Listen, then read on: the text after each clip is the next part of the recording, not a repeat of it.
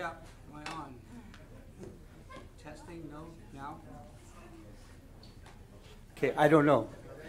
There it is. Yes, no, yes, no. I mean, I don't know. Okay, Paul, we're going to get you just one second, okay? We have a treat this morning. You get to do something that I love to do. We have a baby dedication. Little Mateo Godoy. Right? Would you guys come on up here? Okay. And Grandma, you're, you're, you're welcome to come up too if you like. May I? May I? Do you think you'll let me? Oh, hello, Mateo. Hello, buddy. How are you? Only if you were holding it, Dan. All right. Yeah, I couldn't let that go. Sorry, buddy. Uh, I'll, I'll refund your tithe after the service. I'm sorry. All right. We have little Mateo Godoy here today. Now, he is at 22 pounds right now. How old is he? Four months. Four months. That's tomorrow. Tomorrow, okay. But when he was born, he weighed Seven point six. Seven, seven point, I think it's seven pounds, fourteen ounces. All right. I can't imagine anything weighing seven pounds coming out of any pore of my body. Uh, but anyway, we don't do um, baby baptism at Calvary Chapel because little Mateo doesn't realize that he is a sinner yet. We'll give him time for that. But what we do know is that his parents want to pledge his head to heaven for the sake of the gospel. They're dedicating him to the Lord, even as Hannah dedicated Samuel to the Lord. So, what we are here to do is, is witness this and then hold these two accountable for raising this child in the nurture of the Lord. And when they don't, then we'll give him more and more sugar. Okay? So would you mind standing with me, please? And I'm sorry, Vince, if this is going to mess you up. All right. And let's just, guys, let's pray. Um, I got to tell you that this is an honor to do this. This is the second Godoy that I've gotten to dedicate. And what, we got four more? no, we're done. bad All right. Bad pastor, yes. Father, we bow our hearts before you. And we bring this precious, precious life that you have given us to rejoice over. I give thanks for the fact that Angel and Eric's names are written in your book of life and that they have a throne of grace to come to when they have need. And I'm sure, Father, with raising children, they're going to have lots of needs to come to that throne. But you've already shown yourself so faithful. You've always shown yourself, Father, that you care and you are concerned for their children. Now, we dedicate little Mateo to you. To, um, Father, um, be raised in your admonition. May they nurture him. May they, Father, guide and direct his life as you would see fit for them to do. We love you, Lord, and we love this precious life. We are here, Father, to support them, to love on them, and especially to pray for them and for this little guy. We pray all of this now in the name of our Savior, Jesus Christ. And everyone said, Amen. There you are. All right. Thank you, guys. All right. You may be seated. Um, going to have Paul come up and do the announcements. And then Marilyn will come and do the reading, and she has a quick thank you that she wants to give you all. So, guys, if you uh, want to make him feel all right about himself, why don't we welcome Paul Pauls?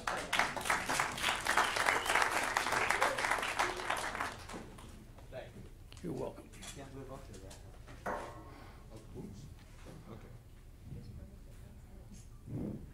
I'm on, right? Now I'm on. Was that just beautiful or what? Mateo, congratulations. Congratulations. Good morning, Calvary Chapel, Arrowhead, and everyone at home, everyone here. We have a packed house today. We can tell that the uh, Child Center is open and everyone is back. So, welcome back for those of you who are back now. And uh, for those of you that are at home, I hope you're safe. Uh, just a reminder if you haven't already voted, please make sure you do. Not going to tell you who to vote for, but if you're from Chicago, make sure you vote early and often. Sorry, I did not say that. That's somebody else. Okay, first announcement uh, Turkeys for Tomahawk. Every year, you know, we donate uh, turkeys to the uh, uh Tomahawk every year, Tomahawk Elementary School. Uh, this is not bring your spouse, drop them off. This is money for turkeys. Each year we bless Tomahawk with families and a bounty of turkeys. We will be accepting monetary donations for this through Wednesday, November 18th. You can donate online or you can use a tithe envelope, uh, but please remember Tomahawk. Uh, you think they could use the Tomahawk stick? Okay, no. Uh, but again, you can donate directly also by clicking, and you want to go on out to the CC uh, Arrowhead site, but it's https cc arrowhead churchcenter.com slash giving slash two slash turkeys dash four dash tomahawk. So you can go on out and get all that.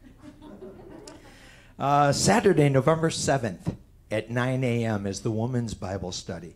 Our women's Bible study will be meeting on Saturday, November 7th at 9 a.m.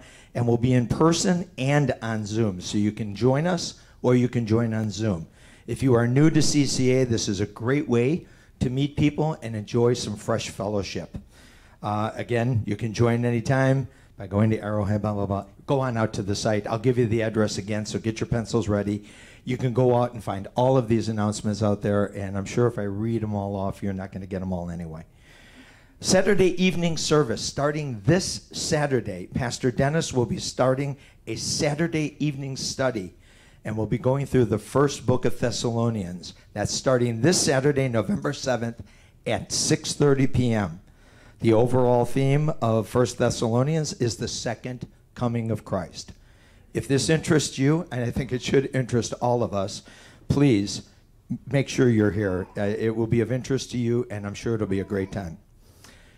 November 21st, 7 a.m. Guys, grab your camelbacks, grab your Bengay, grab your sunscreen. There's going to be a men's hike Saturday, November 21st at 7 a.m. That's a.m. Okay, in the morning. The men will be going on a hike November 21st at the White Tank Mountains. Everyone is to meet at Sam's at 7 a.m.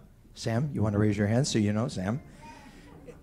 I thought it was at Sam's Club. Okay, no, at Sam's at 7 a.m. And then from there, they'll carpool.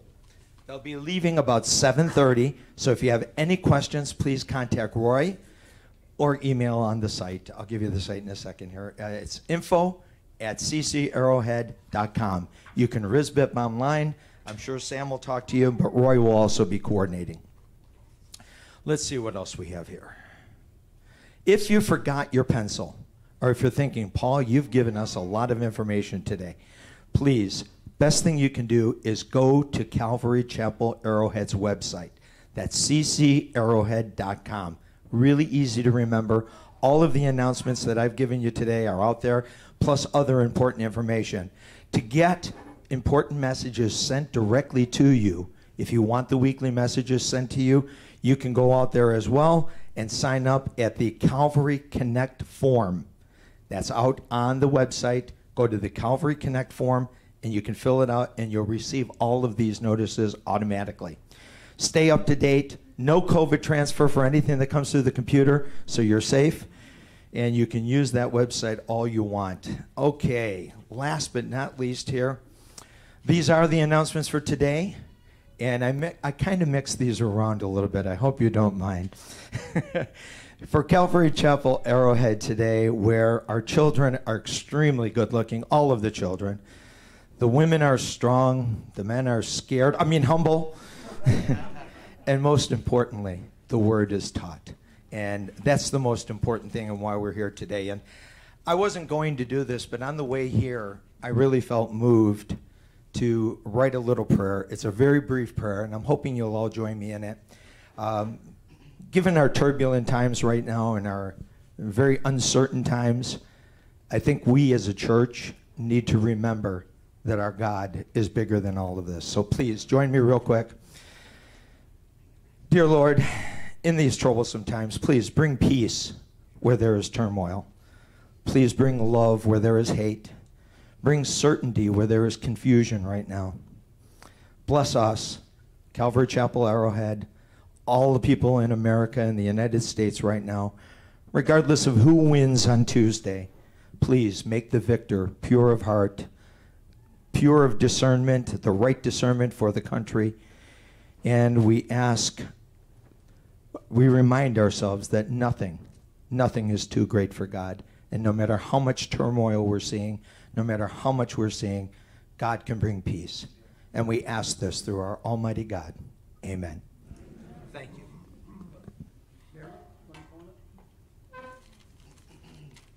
And if you were praying the same thing, I'm sorry. You were very eloquent, so we're good. I just want, I just want to take a moment to say thank you to each and every one of you that donated backpacks. I'm the principal at Tomahawk Elementary School, and I don't even know, I- I wish you could come and see them. But um, our Tomahawk students are so blessed to have you um, choose us as a mission uh, field because you touch the lives of many families and many children every single day. Our school is located in the Maryvale area where our students, ninety-six percent are on free and reduced lunch and they just need some support. So I'm so excited. We were planning for Turkey Trot and so, so excited that we're moving forward with that. I just, um, thank you so much for, um, choosing my families. Um, please stand for the word of God. And we're reading from Exodus thirty-four, verses eighteen to twenty-eight. The feast of unleavened bread you shall keep. Seven days you shall eat unleavened bread, as I commanded you in the appointment time, in the appointed time of the month of Abib, for in the month of Abib you can you came out from Egypt. All the open wound are mine, and every male firstborn among your livestock, whether ox or sheep. But the firstborn of a donkey you shall redeem by a lamb. And if you will redeem him, then you shall break his, if you should not redeem him, then you should break his neck. All the firstborn of your sons you shall redeem, and none shall appear before me empty handed. Six days you shall work, but on the seventh day you shall rest. In plowing time and in harvest you shall rest. And you shall observe the feast of weeks for the first fruits of wheat harvest and the feast of ingathering at the end at the year's end. Three times in the year all you men shall appear before the Lord, the Lord God of Israel. For I will cast out the nations before you and enlarge your borders. Neither will any man covet your land when you go up to appear before the Lord your God, God three times a year. You shall not offer the blood of my sacrifice with leaven, nor shall the sacrifice of the feast of the Passover be left until morning. The first of the first fruits of your land you shall bring to the house of the Lord your God. You shall not boil a young goat in its mother's milk. Then the Lord said to Moses, Write these words, for according to the tenor of these words, I have made a covenant with you and with Israel. So he was there with the Lord forty days and forty nights. He neither ate bread nor drank water, and he wrote on the tablets the words of the covenant, the Ten Commandments. Oh, Jesus, thank you so much that we can enter in, not three times a year, but every time we choose.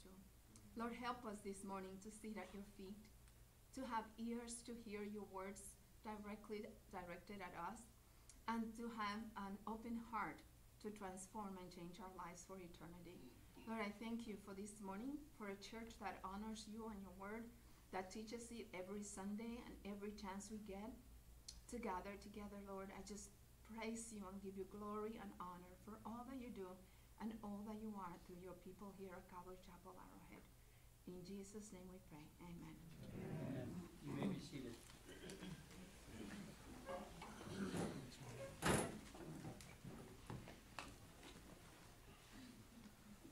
We're going to continue on in Exodus 34.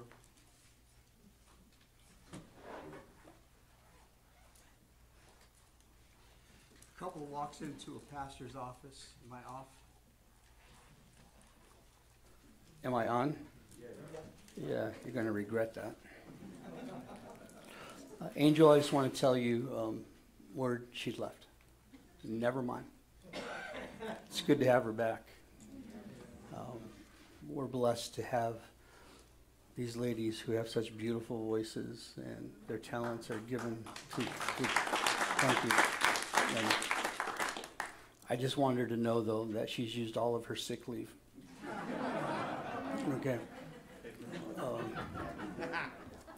She can't be absent anymore. All right. The couple walks into a pastor's office for some premarital counseling. And they're excited, understandably.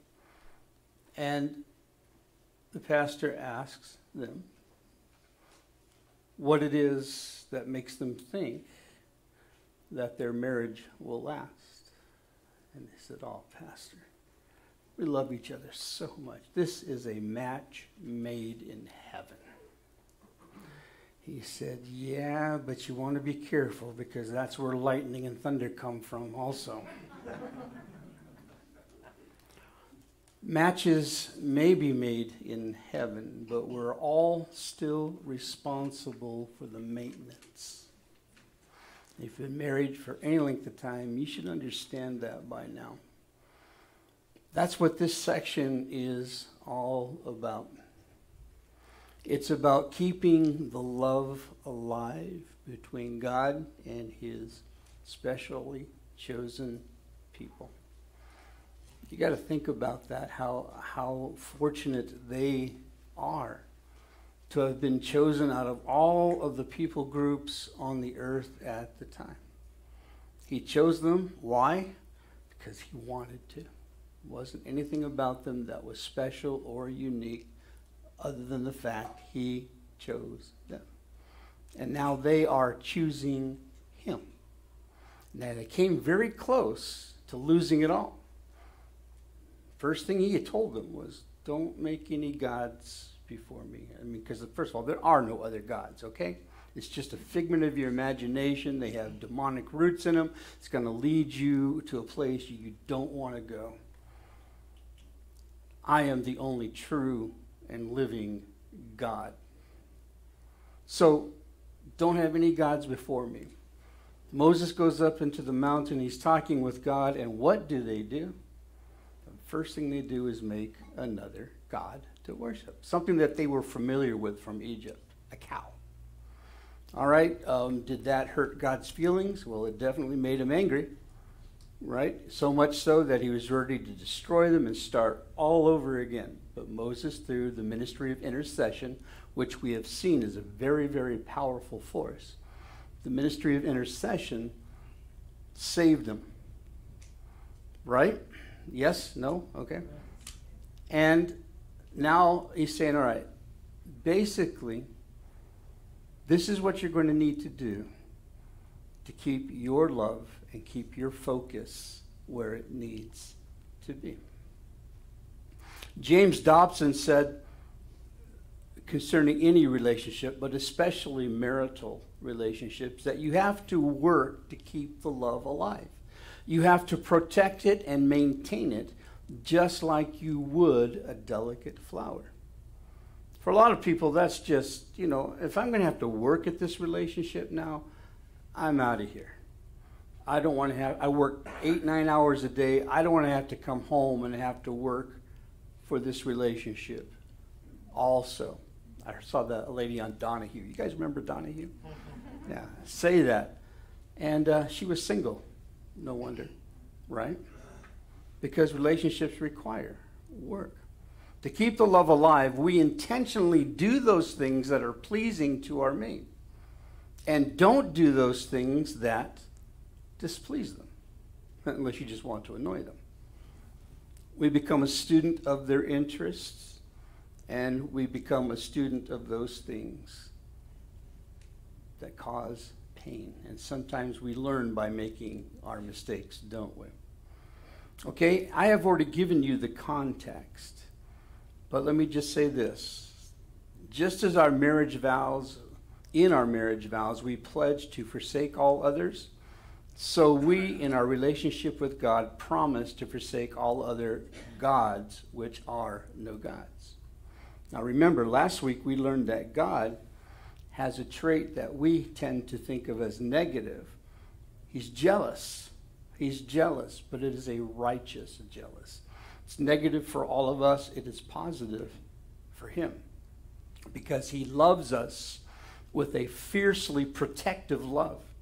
And then to help safeguard that love, he's given us these guidelines and where we're at today for staying in that place. Now, Jude tells us that we need to keep ourselves in the love of God.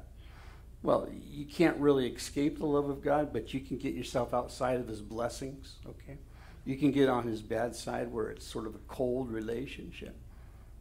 Here's how you keep the fires burning.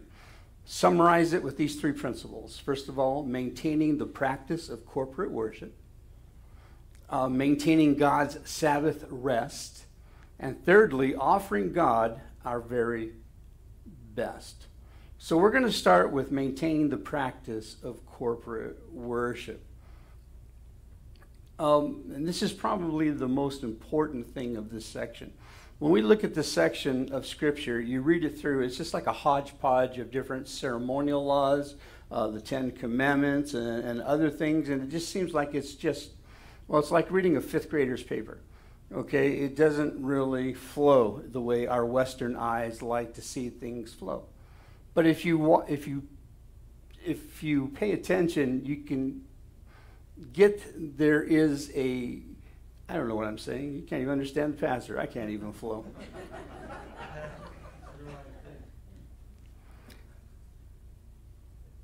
to nurture their love for God, they were first told to corporately worship Him at three pilgrim feasts per year. Now, this is all maintaining that love, keeping that love alive. And that shouldn't sound strange to our ears because we nurture our love for our mates by gathering to celebrate them on birthdays, don't we? Anniversaries, okay? Christmas. We recognize they exist, but we also celebrate their life and their relationship with them.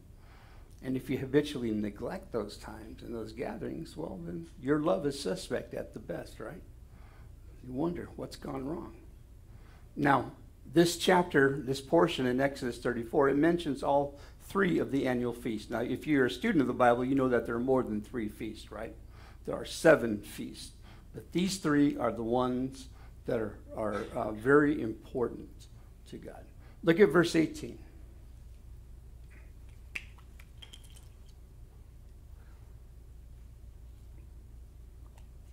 The feast of unleavened bread you shall keep. Seven days you shall eat unleavened bread as I commanded you in the appointed time of the month of Abib. For in the month of Abib you came out from Egypt. Now, that month is now the first month of their existence, okay? It's not January, it's Abib, whatever that was in the time of the year the feast began with the Passover. You guys remember the Passover, right? They were to sacrifice a lamb, spill the blood, collect the blood, and then dip a of, branch of hyssop, and then sprinkle the lentil, the lentils and the doorpost. The lentils, that top part that goes by. Whenever I see lentils, I'm thinking of beans. Okay, but the lentil is the top part, right? Roy, you're the carpenter, and then the, the door post. And if you look at it, it makes the form of a cross. And the angel of death came by that night, and all the firstborn were killed. And that would have been whether it was an Israeli house or whether it was a Egyptian house. If it didn't have the blood covering, the angel of death would slay the firstborn. And this reminded the Israelites what happened that night when God delivered them from Egypt. And they were to make bread for themselves, but not use leaven to make the bread. Now, leaven is yeast. You're aware of that, right? And when you introduce yeast to a lump of dough, it causes it to rise. But that takes time. They don't have time.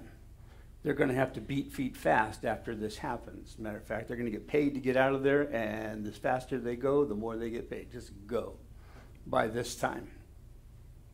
Deuteronomy 16 says, you shall, says, You shall not eat leavened bread with it, the pass, that is, the, with it, the Passover lamb. Seven days you shall eat with it unleavened bread, the bread of affliction, for you came out of the land of Egypt in haste, so that you may remember all the days of your life, the day when you came out of the land of Egypt. So the celebration is to remind them of this fact. It's a very precious thing that is being done for them. It's a very amazing thing that's being done for them. And for that first generation of believers, it is strong and powerful. But somehow they're going to have to transmit that to their children and to their children's children. But for the sake of keeping their relationship with God alive, they celebrate this feast. Now, Paul in 1 Corinthians 5 um, discerned the symbolism of leaven as being sin and corruption. He said about uh, this church that was accepting the fact that they had a person who was living in immorality, and they thought that they were so progressive in their thoughts that this was just as acceptable as anything else. And he says, No, this is a little leaven. It's going to leaven the whole bunch of y'all. It's going to spread and, and, make all kinds of different sin and um, deviant behaviors. So he says you got to root it out. in Matthew 6, 6 or 16, 6, Jesus said that to the disciples, beware of the leaven of the Pharisees and the Sadducees. Now, when they heard that, they walked out thinking, there's something wrong with the bread they make? You know, um, you know, don't buy pharisaical bread, okay? Avoid the, the wonder bread of the Pharisees. Goes, no, no, you don't understand. And he's speaking of was the hypocrisy of saying one thing doctrinally and then doing something else. That was the leaven, because leaven spreads. If they can do it, I can do it. And if they can take it an inch, I can take it a foot and you see how it goes. How many of you know what I'm talking about, right? You give them an inch, they take a mile. You've heard that saying. Well, that's what he's that's what they're talking about. Now in Exodus 12, 15, it says, Seven days you shall, you shall eat unleavened bread, and on the first day you shall remove leaven from your houses. Well, how do you remove the leaven from your houses? How many of you have a gluten-free diet? Anybody have a gluten-free diet? Do you have to be very careful about the other substances. My daughter is, is, is in on that, and that is just tough. It's hard. It's hard for dad when he comes over and I want pizza because I love pizza, but she can't have any kind of gluten or anything in the household, so even if it's in the air. So God is saying, get rid of all the leaven in your house. And the way they would do that, of course, would be to sweep it out, to sweep it out. So this feast symbolized the separation from the spread of sin. When we worship corporately, we are reminded of our deliverance from the bondage of sin. How many of us have been forgiven of our failures, freed from our addictions? How many of us have come and laid down these things at the foot of the cross? where he was waiting there with open arms. Romans 6 4 says, Therefore we were buried with him through baptism unto death, that just as Christ was raised from the dead by the glory of the Father, even so we also should walk in newness of life. So when we gather together, we need to sweep out the floors of our heart. Clean it, confess it, repent of the leaven that may exist there. Okay. Now, verses 22 through 24, we see the Feast of Weeks. You shall observe the Feast of Weeks. That's the second feast.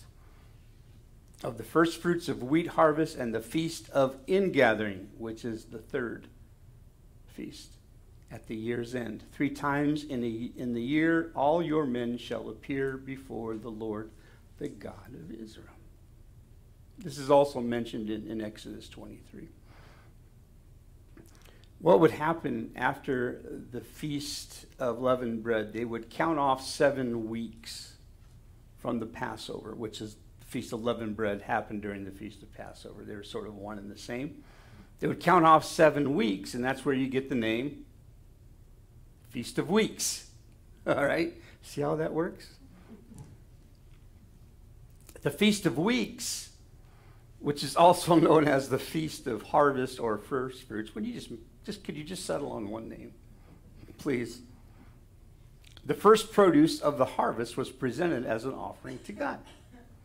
And at that time, they praised God for the land and its abundant harvest. Remember, he says, I'm bringing you into a land flowing with milk and honey, meaning it's a fertile land. The crops you're going to grow there are just fantastic. You, you aren't going to believe the abundance you're going to have. Even today, Israel is that way. It's one of the major exporters of fruits and flowers to the world. Now, they're celebrating God here as the provider and for, as the God who is faithful to his word and to his name. And by the way, this is free. This is for free. This Feast of Weeks is also commemorates also commemorates the anniversary of the giving of the Torah by God to the children of Israel, celebrating the word of God. When we gather corporately, we should have on our minds the goodness of God on this great country that we live in. Its abundance and all of the natural resources that we are blessed with. And all the resources that bring that abundance of the fruited plains to our tables. Everything from the knowledge of agriculture, the fertile ground, the farmers who work the land, the, the people who harvest it, who, pro, who make it into the things that we enjoy and that we eat, put it on the store shelves, and the jobs that we have to be able to financially go to the store and pick it off of the shelves. How often do we give thanks for the abundance that we have? And how often do we take things for granted? Um, I started praying long ago before meals this very prayer of asking God to thank you for the abundance of our, our country and thank you for all of the resources that bring it to our table. And then I said, I even thank you, Father, for the animals who give their lives that we may sustain our lives. I said that in front of some people and they just started cracking up. You know, what, what in the world? You're praying for dead animals? No, I'm saying thank you to a creator who made all of these good things. Um, Robert McCracken, who was a, a pastor, said, We on this continent should never forget that men first crossed the Atlantic not to find soil for their plows, but to secure liberty for their souls. It was that honoring and putting of God first, I believe, that helped us realize the abundance that we have here in our country. And here, I'm going to throw this quote in for free. How many of you have seen Alexander Hamilton, the musical? That's been out. Anybody seen that? It's, it's actually, it's, a, it's quite a production. It is one of the best Broadway productions I've ever, ever, ever seen. Very slick, very good. But it, it, yeah, it leans a little bit to the left, and if that bothers you, you probably won't want to say it because you're going to be arguing and complaining at the TV through the whole thing. But still, there's a lot of things in there that are true. But let me just give you one real quote from Alexander Hamilton.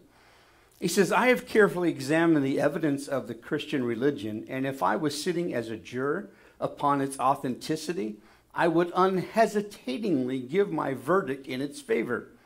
I can prove its truth as clearly as any proposition ever submitted to the mind of man.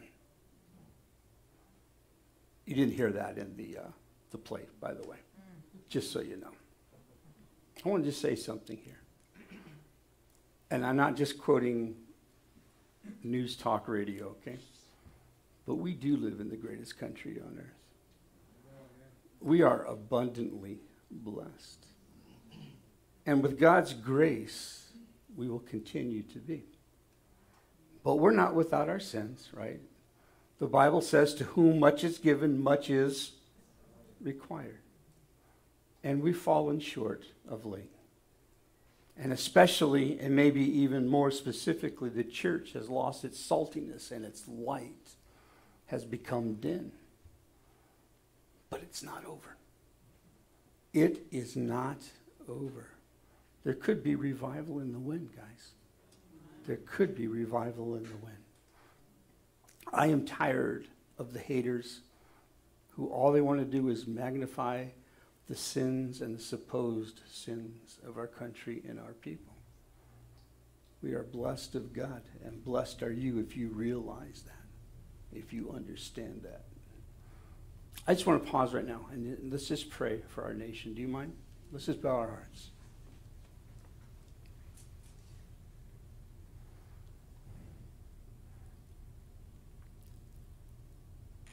Father, I just want to acknowledge right now that you are the Lord God of all the universe and of all the earth.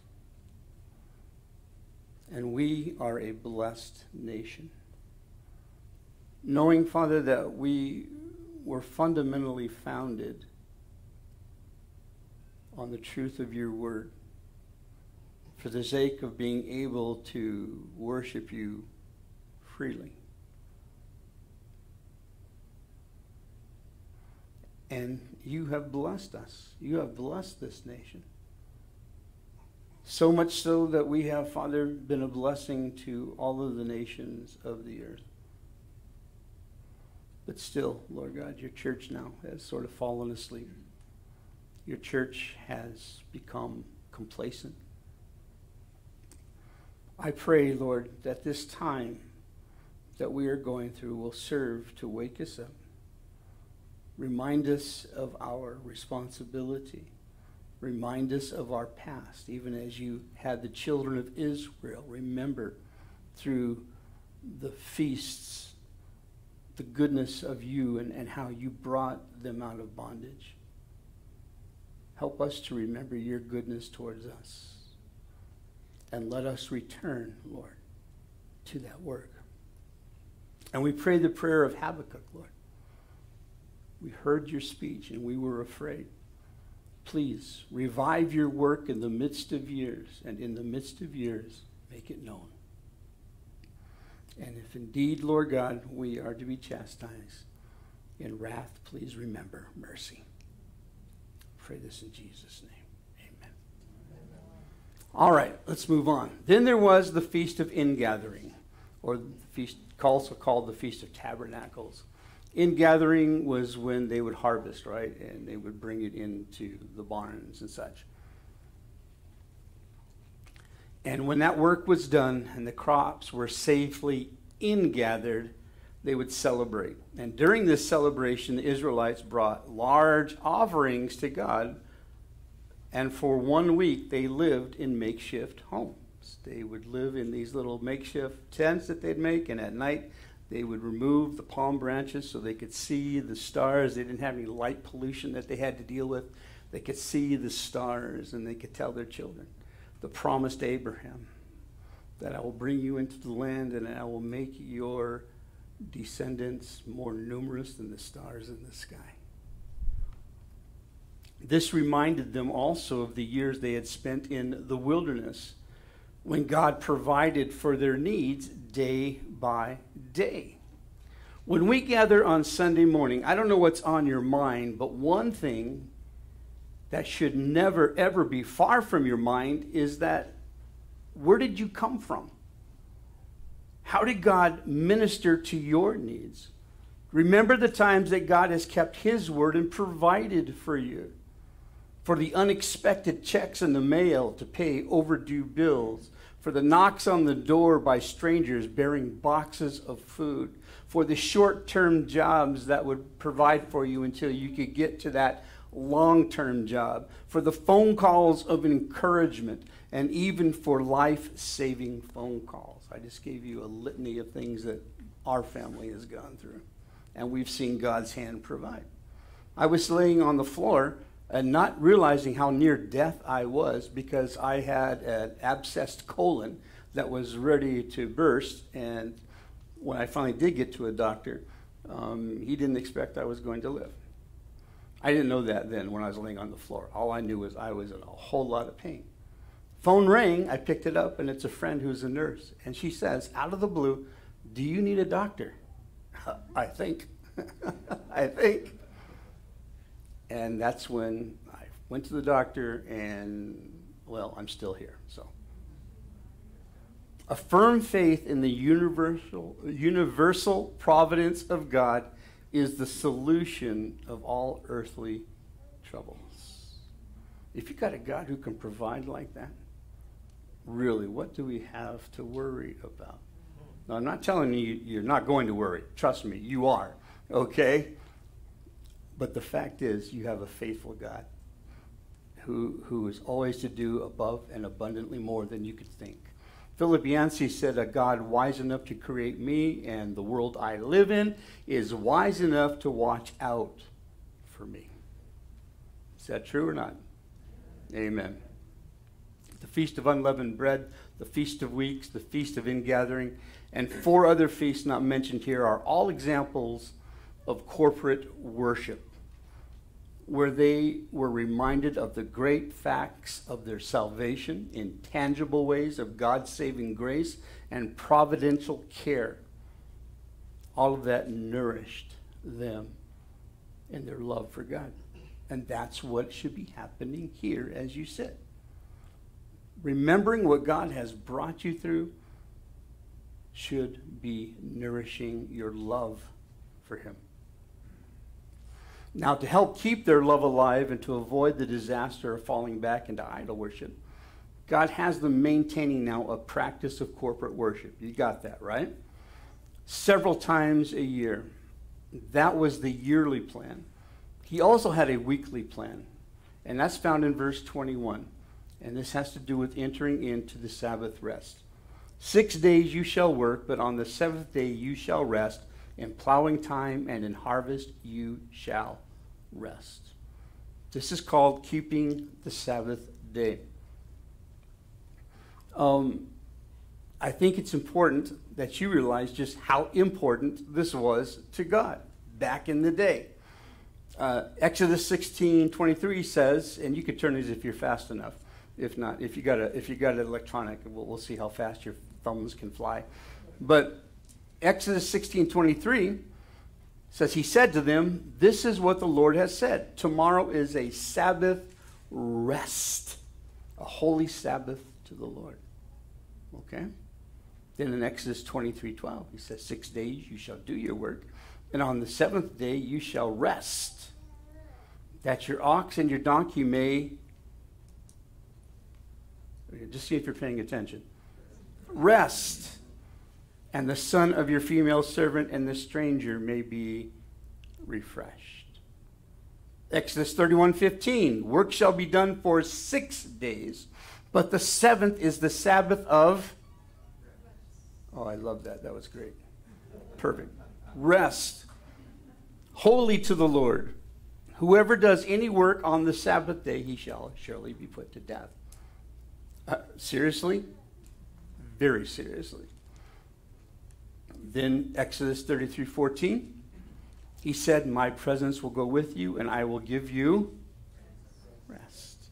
And then ex- Exodus 35 2. Work shall be done for six days, but on the seventh day shall be a holy day for you, a Sabbath of. What do you guys need? How many of you say, I need rest? Any of you? Yeah, absolutely. Each time the Sabbath command is repeated, we learn that it's all about rest. Now, in Exodus 34 21, which is where we should be at right now, that this Sabbath was to continue without interruption every week from then till eternity come. Take one day to rest. To rest. Today, in our culture, keeping the Sabbath is generally regarded as one of the least important commandments, if indeed it's a commandment at all. We take this commandment as seriously as we take the 55 mile an hour speed limit on the Maricopa Freeway. But in Exodus and in Leviticus and in Deuteronomy and in Numbers, the Sabbath seems to be one of the most important commandments. And to violate it means capital punishment. If there ever was a time when it seemed appropriate to break the Sabbath, wouldn't it be when weather was perfect for planting or the crops needed to come in from the fields? Don't you think? I'll Sabbath later. Right now, I got work to do. But God says, no, no, no. Even at crucial times in the agricultural calendar, He wants His people to rest. And rather than depending upon their own exertion and their own intuition and their own drives, they needed to step back and trust Him to provide. Does that sound familiar to you guys? Am I speaking to anybody here today? I know I am, so, you know. In verse chapter 35, turn there and you're going to see a strange application of what it means to keep the Sabbath rest. Chapter 35, verses 2 and 3. Work shall be done for six days, but the seventh day shall be a holy day for you, a Sabbath rest to the Lord. And whoever does any work on it shall be put to death. Okay, again, the seriousness of it. You shall kindle no fire throughout your dwelling place on the Sabbath day. Say what? No fire. How am I going to cook my food? No fire. Man, it's freezing outside. I just need to light a fire. It's cold in here. No fire. No, they made, were supposed to make provisions. They were supposed to cook enough food for two days. They were supposed to have a fire lit that would not go out. They were not to do any work. They were to rest, all right? Now, some Orthodox Jewish communities took this law and amplified it, and they said that this law forbids the use of electricity or any other form of power on the Sabbath. Okay? And of course, you remember, by the time it got into Jesus' day, they had distorted these things all over the place as far as what constituted work and what did not. If you had false teeth, I'm not going to ask you if you have false teeth, all right, but if you had false teeth and they weren't implants, um, you couldn't walk because that meant carrying something that was not part of you, and therefore that was considered work, all right? So it got ridiculous. It really did. And Jesus reminded them that the Sabbath was made for man, and it wasn't, it wasn't there. But he knew that we would need rest, and he also gave us conscience. He gives us freedom of conscience. That we should set aside our regular daily work on the Lord's day, and that's the point of that regulation about the fire, okay? The real point of the regulation is that we need to take a break from the daily or the regular daily routine. I understand that not working on the Lord's day and not being on church on the Lord's day is considered optional in our culture, okay? And though we say we'd rather be in fellowship or that we would rather really rest, it always seems to come up with reasons why our situation is the exception to the rule. I mean, the house needs repair, we're behind in school, they've got a project due at work, um, the cat needs to be neutered. Um, whatever it may be, you find a lot of reasons to avoid being a church. Because to be honest with you, if, you, if you're really being honest with yourself, coming to church is more like work. All right? But remember this God has given you freedom of conscience. Your salvation does not depend upon you keeping the Sabbath or being in church. And there's no condemnation if you do work.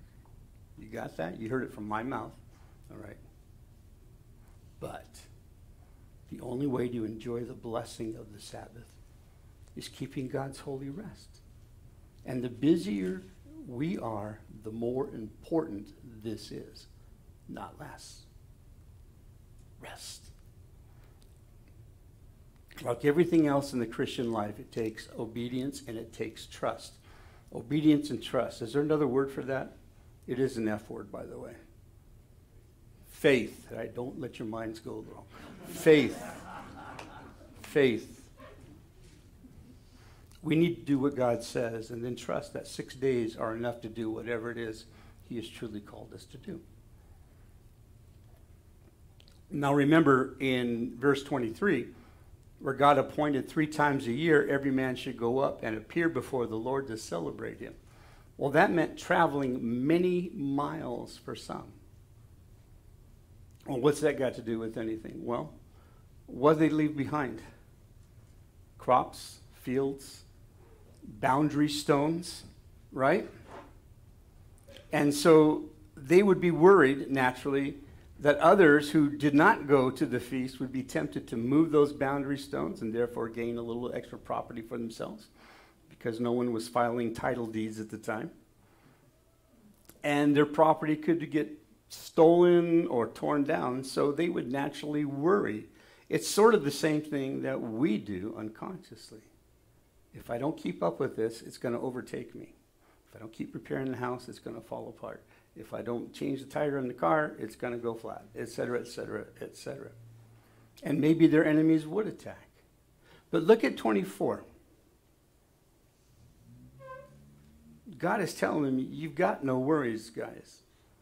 Because he says, Neither will any man covet your land when you go up to appear before the Lord your God three times in the year. He's saying that he would put a guard around that property and take care of it because you're walking in obedience to what he has commanded. Just a couple weeks ago, remember we talked about Joshua? He had a fight going on and he needed to finish up his work, right? And what did God do for him? He caused the sun to stand still. Now, I know you guys, you, you, you never finish your work especially the housework. It is never, ever, ever done. So maybe if you would pray, God would cause the sun to stand still. And you know what would happen?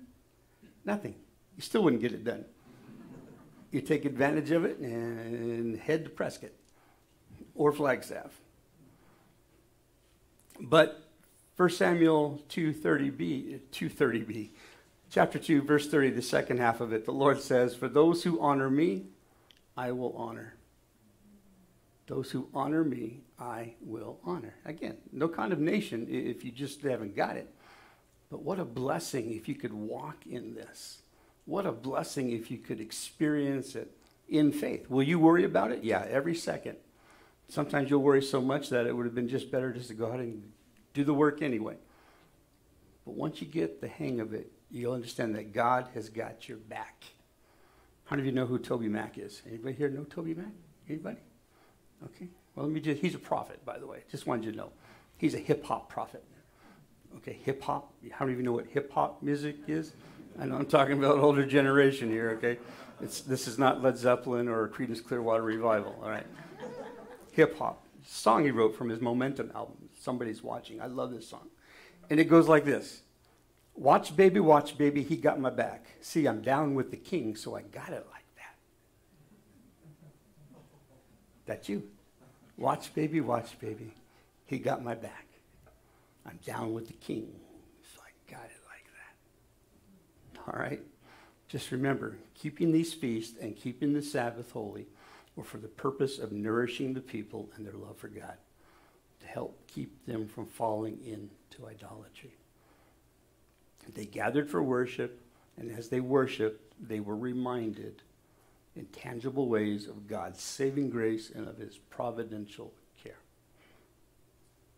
So, here, as far as the Lord's Day, when we gather, spending time together, which is important for any love relationship, Um, this is a day of rest in God's grace. Honoring his, his holy day keeps us in that love. I hope that you walk out of here more in love with Him than you did when you walked in. I hope you walk out of here more refreshed than you did when you walked in. Here, God is saying, look, let's just get together on that special day, the Sabbath day, just, just you and I, because I want to hear how you're doing. I, I want to tell you again how much I love you. I want to keep the fire. All right. Let's move on now. Finally, in the vein of keeping love alive, let's look at verse 19 and 20 and see about giving God our very best. Actually, this is in verse 26. It says, The first of the first fruits of your land you shall bring to the house of the Lord your God. And the NIV renders that, Bring the best of the first fruits of your soil to the house of the Lord your God bring the best of your first fruits. Okay. But before that, it starts with the firstborn. In, in, in verse 19, it says, The first offspring of every womb belongs to me, including all the firstborn males of your livestock, whether from herd or flock. Redeem the firstborn donkey with a lamb, but if you do not redeem it, break its neck, redeem all your firstborn sons. No one is to appear before me empty handed. That's important. No one is to appear before me empty handed. All right? You're coming, you're going to meet with him. Well, let me tell you, what would you do, what would happen to you if you it comes upon your anniversary, men, and you come to your wife empty handed? Yes, exactly. Okay? And now I'm not going to comment too much on these, except to say this God gave his, his, us his firstborn, as it were. So these are all types. But notice that the donkey, it needed to be redeemed. Okay? That wasn't something the Lord would take. Okay?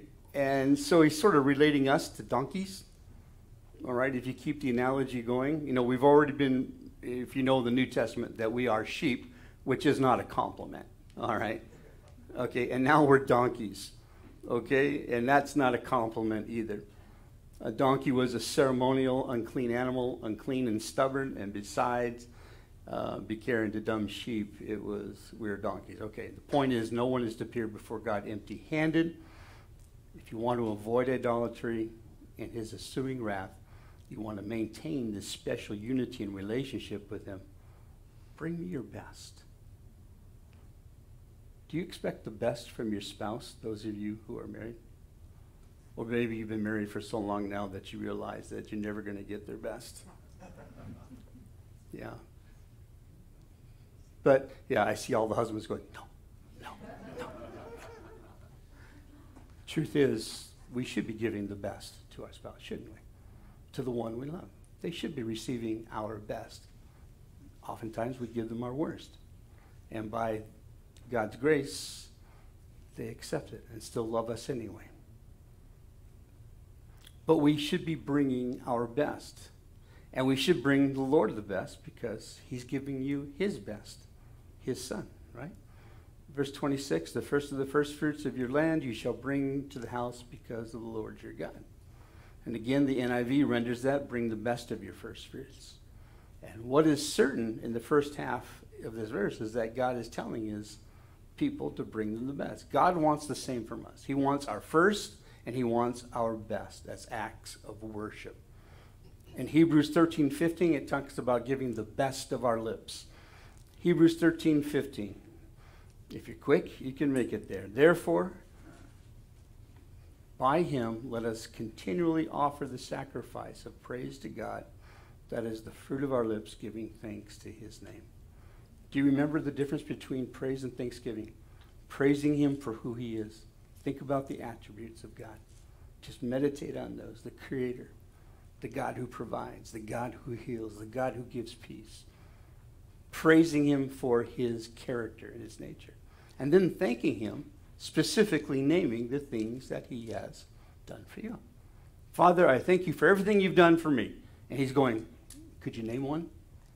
Can you name one thing? Okay? And then you have to think about it, won't you? And then when you start thinking about it, all of a sudden your attitude and your heart changes. And by the way, in marriages, um, if you start thinking always about the negative things, you're in trouble. If you're thinking about just what you're not getting out of the relationship, that relationship is headed for destruction. Okay? But if you will stop and think of the good things that that person has brought into the relationship, your attitude will change. And the enemy will be driven away. Um, we are to give him the best of our congealed life. You know what congealed life is? It sounds something like disgusting that just like jello, it just sits out there, congealed, and gets hard. No. Congealed life is what you put your blood, sweat, and tears into to earn a living. Okay? That is congealed life. That's why money is so important to you. 1 Corinthians 16:2 says, On the first day of every week, each one of you is to put something aside in proportion to his prosperity and save it so that no collection will need to be made when I come. That's from the Amplified Version of the Bible. So that is the best of our first fruits is, is the finances that we give. And this is all to be done as an act of worship. And then to sum it up, God wants us as an act of worship. Romans 12:1. You guys know this, right? I urge you, brothers and sisters, in the view of God's mercy, to offer your bodies as living sacrifices, holy and pleasing to God. This is your true and proper worship. Now, do you think that if you give all of this to God, that you're getting nothing in return? He just takes and takes and takes and takes and takes and never gives, right? What have you done for me lately, Lord? What have you done for me lately? Well, I would. I would be nice to my wife if she would respect me. Well, I'd respect him if he were nice to me. What's going to happen? What's going to go first? Matthew 19 27, Peter is listening to Jesus talk, and he says, You know, we've given up everything to follow you, so what do we get? What do we get? Jesus says, I assure you that the, when the world is made new and the Son of Man sits upon his glorious throne, you who have been my followers will also sit on 12 thrones, judging the 12 tribes of Israel. This is Matthew 19, 27 through 29. And everyone who has given up houses or brothers or sisters or father or mother or children or property for my sake will receive a hundred times as much in return and will inherit eternal life. And in another gospel, it says, not only in the life to come, but in this life also. So now you're thinking about, oh, God's an investment scheme. Okay, this is better than a 401k. Well, yeah, it is. But you know, if you were to become homeless right now, would not God provide for you a home somewhere? If you were to be carless right now, would God not provide for you transportation? He may have taken your $3,000 Hyundai and took it to the scrap heap to give you a $60,000 bus to ride.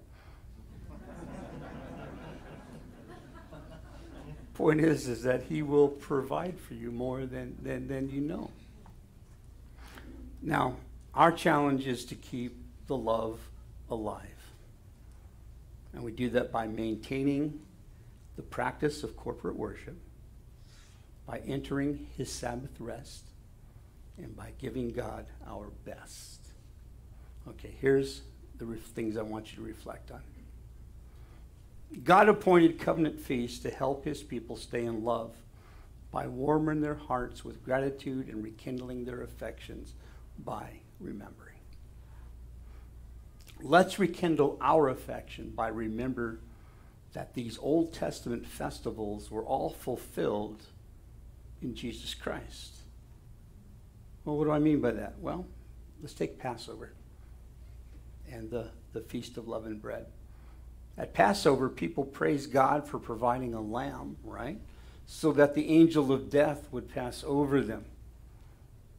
God has provided for us the Lamb of God, Jesus Christ, so that we will never experience the sting of death. Okay? The Feast of Unleavened Bread reminds us also to sweep sin from our lives. Because, as Jesus said, if you love me, you will obey me. And though we tell our kids it's for your own good, he really means it. The Feast of Weeks reminds us that God has provided bread for us, the bread of life, that we may have our daily bread, to have our daily needs met as He answers our prayers, right? Give us this day our daily bread.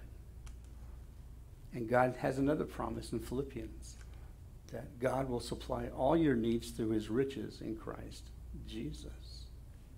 And then the Feast of Ingathering, that looks towards the final harvest when we will feast with Christ in the kingdom of God. If he's kept his word in the past, will he not keep his word for the future? If he's keeping his word now, will he not also keep his word for the future? Let's turn to Revelation 19, 6 to 7, and we'll finish with this scripture, and then we'll partake in communion.